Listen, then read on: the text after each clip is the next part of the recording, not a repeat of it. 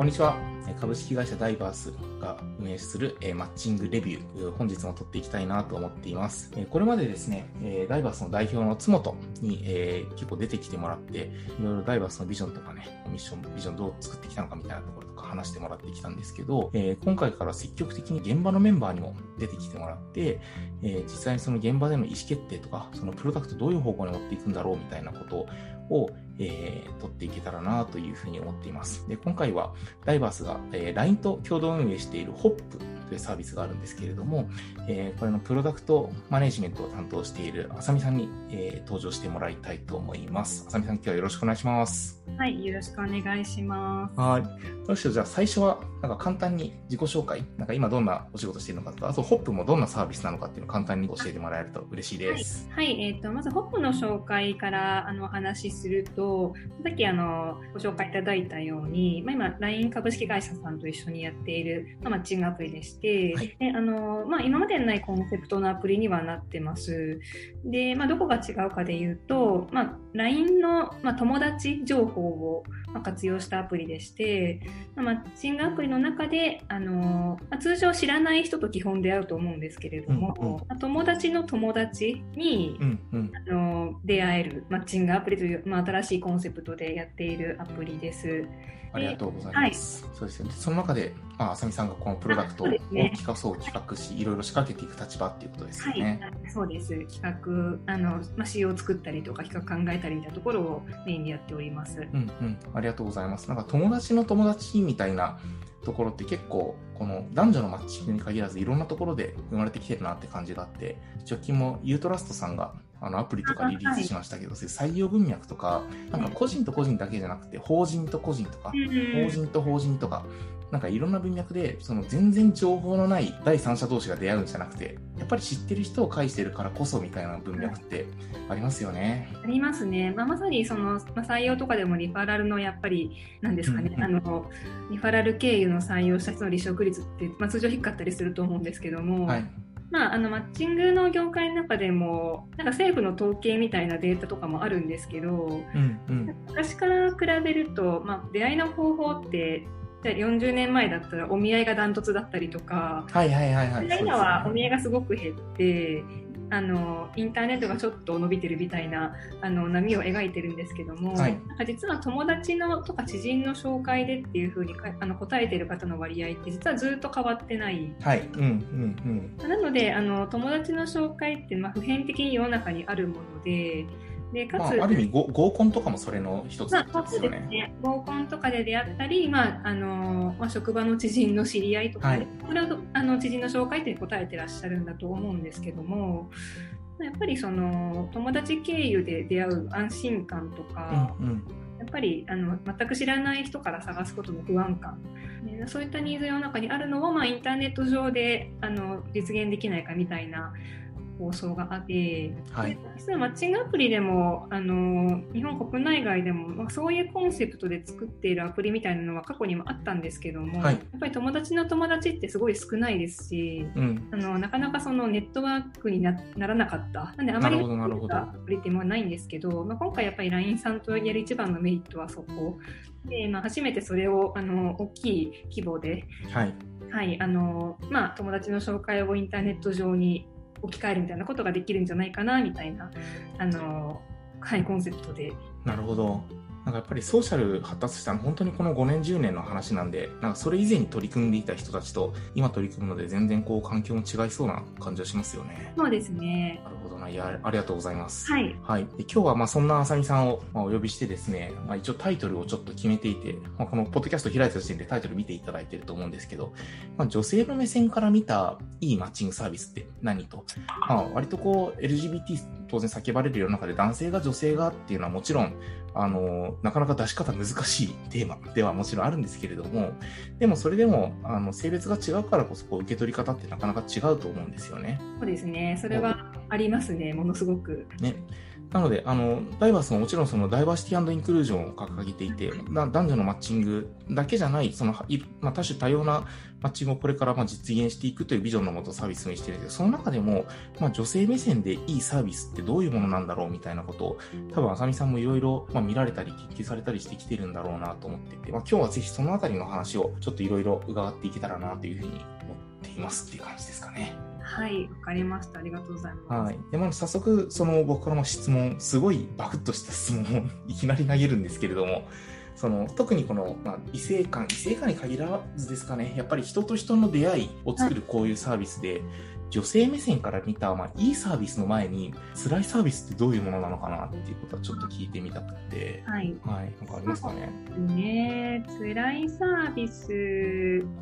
でいうと、まあ、やっぱり、まあ、当たり前かもしれないんですけども、うん、まあ、安心感の乏しいサービス。はいはいはいはい。はい、ところは間違いないかなと思いますね。うん、うん、そうですね。どんなやついるかわからん。まあ、それこそ結婚してる人とかね、いろいろ。はい。そうですね。話も。まあ、マッチングのアプリでもあのやっぱり恋愛目的友達作り、まあ、もっと本当にカジュアルな、うんうん、あのいわゆるワンナイトみたいなところも含めての、まあ、いろんな出会いがあるので、はい、なかなかそのニーズはあの一概に言えないところがあるんですけれども、うんうん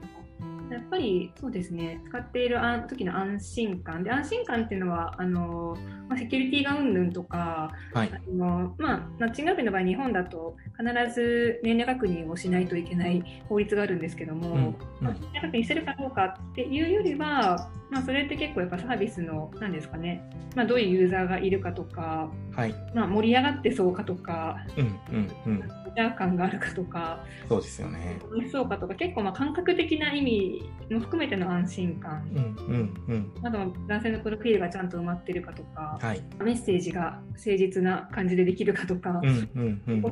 総合的にあの女性の方が安心感をジャッジしてるとは思うんですけども、はい、まあ、そういう意味で安心感なのかなとやっぱり思いますね。キーワードいいですね、はい、安心感。なるほどな。しかも今、まあ、おっしゃられた中で言うと、別になんか一つこういうそうこういう認証があったら安心感って急に高まるっていうものはなくって基本そのメッセージとかプロフィールとかあるいは事前のスクリーニングとかいろんな要素が複合的に絡み合ってその安心感というものが高まっていくだろうみたいな話ですよね。そうですね。うんうん、やっぱやっぱり、あのー、まあ、今はマッチングアプリってもう数年前とかに比べても、まあ、かなり一般化はしてきていて、はい、マッチングアプリ使ってるのが恥ずかしいみたいなことって少しずつなくなってるとは思うんですけど、うんうんうん、でもそれでもやっぱりいまだにじゃあマッチングアプリを使って出会いたいかっていう質問をなんか女性の皆さん投げたら、はい、多分できれば使いたくないの方が大半だと思っている。あそうなんですかね。なるほどなるほど。でまあそういう時にやっぱりマッチングアプリ使い始める。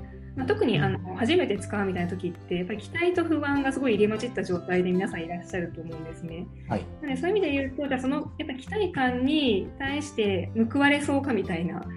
のもあると思ってまして。うんうん例えば良さそうな人がいるか、はい。はいまあ、例えばイケメンがいるかとか。そうですね。似合いそうな人がいるかとか。でそういったところをあのちゃんとその方にあの合った形で、うん